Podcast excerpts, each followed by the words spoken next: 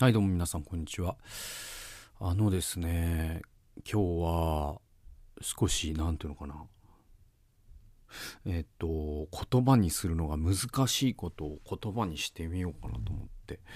でそれがあのー、さあのー、これもうんとまあももやもやもやもやしてたというか、あのこうえも言われぬ違和感と呼んでいいのか、もやもやと呼んでいいのか、なんかそんなことってさ、日常にあるじゃないですか。で僕は割とそういうものを大切にしたいんですよね。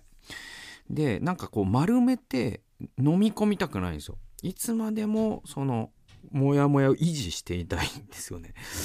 うんで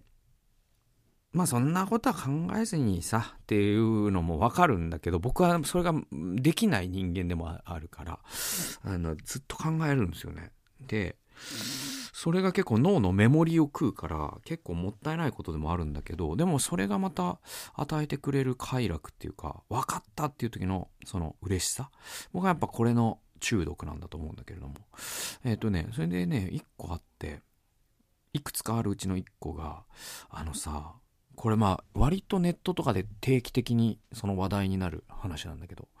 あのー、いただいたものの価格を検索するかどうか問題ってわかります？でそれがその悪いかどうかというか、するかしないかというかで、その議論ってなんていうのかな、えっと、いや検索しちゃうよねっていう人もいれば、いやそれするでしょ当たり前でしょっていう人もいれば、いやするのはどうかな、僕はするのやっぱできないんだよねっていう人もいて、えっと僕は個人的な立場はしないんですね。うん、で も, もちろん分かっちゃうことはありますよ。じゃあ例えばさ、任天堂 ディーエス もらいました。えっとそんな検索しなくても定価をだいたいこんぐらいって知ってるから分かるじゃない？でそういうのはさておき、なんかその価格の分からないようなものをもらう時があるわけじゃないですか。えー、っとまあ具体例は本当に難しいけど、例えばじゃあこの包丁はいいんですよみたいな形で贈り物でいただいた時に、じゃあ果たしてその包丁がさんぜんえんなのかさんまんえんなのかじゅうごまんえんなのかね、あとはグラスとかさ、まあそういうねあるじゃないですか、食器の類とかで、そういうのとかってさ、もうその相場感が全然わかんないから、その下手したらいちけたにけたのねレベルで誤差が生じてくる。あ、これさんまんえんぐらいかなと思ってたら実はじゅうごまんえんの包丁いただいてたみたいなことが嫌だから調べる人は調べるのかもしれないんだが、僕はなんかねあくまでも調べないで通したいなって思ってて、なんでなんだろうなってずっと考えてたの。で、えっと、それがなんか言葉にできそうだなって思ったから話し始めてるんですけどあのできないかもしれないです。できないかもしれないんだけど、えっとね、これがその僕先日、えっと、お金の向こうに人がいるっていう放送をしたじゃないですか。でその時にその価格と効用は違うっていう話をしたんですね。それは田内学さんがそのじゅうにまんきゅうせんえん、えー、定価じゅうきゅうまんきゅうせんえんがじゅうにまんきゅうせんえんになってるテレビの話みたいなのでしてて、あで僕は本当にそのバイキングで元を取るっていうのが意味が分かんないみたいな話からいろんな話をしたんだけれども、つまりそのそれは払ったことに対する効用が重要なんであって、そのね、あい店に損をさせるというゲームでもないんだからっていう話なんだけど、で、えっと、それの、それと関係があるなって思ったんですよ。で、つまり、その、いただいたものを検索して、なんていうの、包丁だとしたら、このなんかドイツのメーカーらしいぞ。じゃあ、そのメーカーの包丁、え、型番もね、検索バーに入れて、え ?ななまんえんか、お、すげえな、みたいな。あるいはその、ええよんせんきゅうひゃくはちじゅうえん、まあ、あああまあまあまあまあみたいななんかそれってさなんかさなんか僕どうしてもやっちゃいけない気がするのよ。でやってる人を僕はもう批判するとかでもないのを理解してほしいんだけど、僕の中ではやっちゃいけない、自分に禁じてるっていうこと、他の人には他の別に犯罪でも何でもないし、だけどなんで自分に禁じているんだろうなってことを考え抜いた結果、これは価格と効用の話なんだったなと思ったんですよ。でプラス、えっと、粋と無粋の話でもあるんですよね。であの粋の構造っていうのをクッキーさんっていう人が書いてて、えっとねそれも結構ヒントになるんだけど、あのねまあ粋と無粋はまああんまり説明する必要もないのかな。やっぱそういうことをするのは無粋だと思うんですよ。うんそうそうそうそうそうかっこよくないじゃないですか、美学として。うん、僕はやっぱダサいと思っちゃうんですよ、そういうことをするのは。だから自分に禁じてる。自分がダサくなりたくない。美学を保ちたい。粋でいたい。だから調べないっていうのが僕のまああるんだけど、でもそれって 論, 論理じゃないじゃないですか、感覚であって。じゃあもっと論理寄りではこれを言語化しようとすると価格と効用ってことになるんだよね。でそれなんでかっていうと、あの贈り物ってさ、贈る人と贈られる人に非対称性があるんですよ。でこれはその世界は贈与でできているっていう本を紹介した時にもちょっと論じたことがあるんだけど、あの、ね、贈り物ってね実は、えっと、贈られる側がそれが贈り物だと認識した時点で初めて贈り物になるんですよね。で、えっと、これが、えっと、実はそのね、うんと、その贈り物が贈られたということを、その対等な関係になると、その贈り物は贈り物としての魔力を失うというか、その効力を失うから、だから鶴の恩返しにおいて、えっと、お通の姿を見てはいけないっていうのはまさにそれなんですよ。なぜならその贈り物が真正面から価格も分かった状態で、その贈り物の値段も分かった状態って、つまり鶴の恩返しの鶴の顔を見る行為なんですよね。でそれやっちゃうと返礼義務が生じますよね。そうすると恩贈りじゃなくなっちゃうんですよ、恩返しになっちゃうんですよ。でこの返礼義務っていうものが、贈り物というものが文明を駆動させるという機能を奪っちゃうから、だから、えーと、鶴の顔を見てはいけなかったし、えー、で今の話で言うと、もらったものの価格を検索するっていうのは鶴の恩返しの鶴の顔を見るっていう行為だからダメなんだと僕の中では理解してる。じゃあこれ何なのっていうと、効用と価格の話なんです。でこの非対称性っていうのにはもう一個あって、贈る人ってさ効用のことを考えて送ってるじゃないですか。で、わかります？僕が大切な誰かに、じゃあね、親友に誕生日プレゼントを選ぶってなった時に、その人の喜ぶ顔がとにかく見たくて、プレゼント選びますよね。ね、あ、こいつこういう T シャツとか着てたな。あ、じゃあこれ絶対持ってないし好きだなみたいなので、決めるわけじゃない？つまり贈り側って贈られた人の効用のことだけを考えて選ぶわけですよ。でその T シャツがにせんえんかもしれないしにまんえんかもしれないけど、とにかくその人に喜んでほしくて、その人に効用を体験してほしくて贈るわけだよね。でで本当に そ, そこにはその人の思いが込められている。その人に喜んでほしい、その人に笑顔になってほしい、その人に幸せになってほしい、その人の生活の質が向上してほしいという思いが込められたのがその贈り物であるわけだよね。だけどそれを贈られた側がね、その値段を検索した瞬間、効用ではなくて贈られた贈り物の効用を価格に貶める行為なんだと思うんですよ、僕は。つまりその包丁がさんぜんえんだったとしてもじゅうにまんえんだったとしてもひゃくにじゅうまんえんだったとしても、それは効用を価格に貶める、やっぱひゃくにじゅうまんえんだったとしても貶める行為だとやっぱり僕は思うんですよね。そのなんていうのかな、送る側は効用で送っているものを送られる側が価格におと、えー、貶めてはいけないっていうのが僕なりの倫理で、それがその別な言葉では粋、粋じゃないとか美学っていう言葉になるんだけど、僕の中ではそんな感じで、なんかこれに関するなんかの、じゃあもっと大きなものへのモヤモヤって何かなっていうと、なんかこういうものが定期的にネットの話題になるっていうのは、いやいやそれは調べる人っていう人が増えてるんだと思うんですよ。よ。でそれを調べちゃいけないよっていうことを真正面から、えっと、今僕がしたみたいに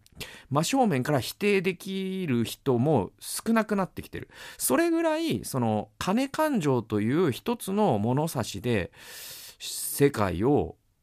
測るという、要はその結婚のコスパなんてまさにみんな言ってる意味が僕は分かんないんだけど、そういうことじゃないであったりとか、 あ, あなたの市場価値はいくらとかさ。いやでもなんていうのかな、その目方なんか目方主義っていうのかな、なんかこの森羅万象を金に換算できるとでも思ってんのかみたいな人が、でそれ昭和の時代にはそのバカ野郎、あの金になんねえものなんてあるに決まってんじゃねえかだったんだけど、いやいや全部金にならないんですか逆に聞きますけどみたいな人が増えてきたっていうモヤモヤがその背景にある気がして、でそういうものに対して僕はやっぱ最後まで抵抗しなきゃいけないなと思うから、言語化していくことが大事だと思う。でこれがやっぱり公用で送られたものを価格に貶めてはいけない。だから検索してはいけない。でもちろん送った人がこれいくらだと思う、お前さんまんえんぐらいと思ってるだろう、これじゅうにまんだぞって言った場合はもう素直に驚いて土下座土下座ひれ伏せばいいんだけど、本当にありがとうなって言えばいいんだけど、でもそのね、でじゃあなんでプレゼントするときにね値札を剥がすんですかってことよ、デパートが。そういうことですよ。贈り物を価格に貶めちゃダメなんですよ。でそういう常識がね昭和の時代まではあったんだけど、この平成のさんじゅうねんで多分なくなったんでしょうね。だからことそうこんな当たり前なことをわざわざ言語化しなきゃいけなくなったみたいなことかなと。なんかちょっとオープニングトークにはふさわしくないような真面目な話をして申し訳ないですけど、えー、聖書研究いきましょう。えー、主からの偽りの例というタイトルです。第二歴代史のじゅうはっしょうのにじゅうにせつです。今ご覧の通り主はここにいるあなたの預言者たちの口に偽りを言う霊を授けられました。主はあなたに下る災いを告げられたのですという、えー、これね前回の聖書研究と同じで預言者ミカヤというですね、えー、素晴らしい預言者の箇所なんだけれども、ちょっと違う、えーと、これのさんねんまえに僕がしたデボーションはまた別な角度で、えー、読んできますと、ユダ、ユダの王ヨシャパテは正しい道を歩み国力を確かなものにしたが、イスラエルの王アハブと関係を結ぶという失策を演じたと。で過去ヨシャパテの息子はアハブの娘と結婚した。そしてそれがヨシャパテの息子の生き方を狂わせたというふうに第二歴代史はっしょうに書かれています。でアハブはその連合をね北と南で連合してラモテギルアデというところに攻め込まないかっていうふうに持ちかけるんですよ、ヨシャ、ヨシャパテに。でヨシャパテは半分乗っかりかけるんだけれども、まずは主の御心を聞いてみましょうというふうに言うんですよ。でそうするとアハブは俺のところに預言者がよんひゃくにんいるからちょっと聞いてみようやっつって、で攻め登っていくかって行くべきかって聞くと、よんひゃくにんは声を合わせて登っていきなさい、主はあなたの敵をあなたの手に渡されるというふうに言うんですよ。でこれはもうまさにその北朝鮮の共産党員の会議のようなもので、自分たちの意思で言ってるんではないっていうのがそのヨシャパテは悟るわけですよ。あれなんかだからその韓国の大統領が北のねえっとキム・ジョンウンの会議に連れて行かれて、ちょっとその部下のアド、アドバイス聞きますかっつって言ったら、もう全員が、えー、ジョンウン氏の言う通りですっていう風に決まってるじゃないですか。じゃあこれはちょっと客観的な意見聞いた方がいいなとヨシャパテは思ってでえっとろくせつにもえー、もう一度ここには私たちが御心を求めることのできる預言者が他にいないのですか、つまり他にちょっともうちょっと科学的なこと言ってくる人いませんかって言うんですよ。でそうするとイスラエルの王アハブはしぶしぶイムラの子ミカヤという預言者を連れてくるんですよ。でこいつはまあちょっとちょっと問題のある人間で、ちょっと学術会議でクビにしようと思ってるところなんですけど、一応聞いてみますかみたいな形で。でミカヤという、えー、預言者はアハブに飼われている預言者たちとは逆に、攻め込めば必ず負けるというふうに予言するんですよ。でアハブの側近たちはミカヤの方を殴りつけたりとか脅したりしてね、アハブさんに怒られるんだろう俺らがみたいな形で言うんだけど、ミカヤがヨシャファテとアハブとその預言者たちを前にした答弁が、えー、興味深いんですよね。だからその脅された後もミカヤは、えー、答弁を続けるんですよ。でまず主がアハブを滅ぼすのに何か明暗はないかと天使たちに聞いたんだっていうふうにミカヤは言うんですよ。でそうするとアハブの側近たちはミカヤあごめんなさいえーえー、っと聞いたんだと、それぞれに案を言ったけれども、一人の霊が進み出て自分が惑わす霊となってアハブの預言者たちに偽りを、えー、言わせ、そしてラモテギルアデに攻め込ませましょうと言ったと。で、主はそれを採用したと。それゆえに今アハブの預言者たちの口から出ている言葉は主から出ている偽りの霊だっていうふうに言うんですよ。で、この主から出ている偽りの霊ってすごいなんかその聞き慣れなさすぎて頭にすんなり入ってこないんですけど、主から出ている偽りの霊ですよ。なんか語義矛盾のようにすら思うんだけれども、でも主から惑わす霊と偽りの霊が出たっていうふうにはっきりミカヤはここで言ってるんですね。そしてアハブの強行のそのアハブのこの愚行ですね、これの背中を押しているのだというのがミカヤの主張だったんです。で、実際現実はそれを追認する結果になったんです。つまりその通りに、ミカヤの言った通りにアハブとヨシャパテは負けるわけです。そしてアハブは命を失うんですね。で、つまりアハブはミカヤの主張を無視して、えー、攻め込んで戦死しました、えー、で、えー、主からの偽りの霊っていうのが出ることがあるんだなっていうのが僕がそのびっくりしたことなんですよ、ここを読んでね。で、実際でも考えてみるとね、キリスト教の歴史を見ると、その自他ともにこの人は主のしもべだと認めていた人がびっくりするほど愚かなことを発言したり、人々をミスリードした事例って枚挙にいとまがないわけですよね。で、その全てとは言わないけれども、それらは主からの偽りの霊がそう仕向けたのかもしれないななんてことを思うんですね。で、しかしアハブの預言者がそうであるように、その自その人自身の心の隙がなければ偽りの霊が働く余地はないわけですよね。で、アハブのね、えー、御用学者の預言者、御用預言者たちのよんひゃくにんっていうのは多分心に隙があった。それは何かっていうと、もしかしたらそのアハブという絶対権力に取り入ろうという出世欲だったり、そういったものかもしれないですよね。だから、えー、僕自身もまた自分のうぬぼれとか名誉欲とか権力力権力欲とか、えー、嫉妬心などの隙間から主からの偽りの霊によって破滅に利用されないように、本当に襟を正さなきゃいけないなというふうにここを読んで僕は思いました、えー、自分だけはミカヤの側にいるなどと思っているとしたら、もうその時点で半分、えー、自己欺瞞に足を踏み入れていると僕は思いますので、自分こそが主のしもべで、自分以外に、えー、偽りの霊が働くことはあっても自分はありえないと思ってるとしたら、もうその時点で僕は危ないなと思うんで、本当にいつもね、自分を疑いながら、えー、なんていうのかな、使命を果たしていきたいなというふうに思いましたということで、えー、最後まで聞いてくださってありがとうございました。それではまた次回の動画及び音源でお会いしましょう。さよなら。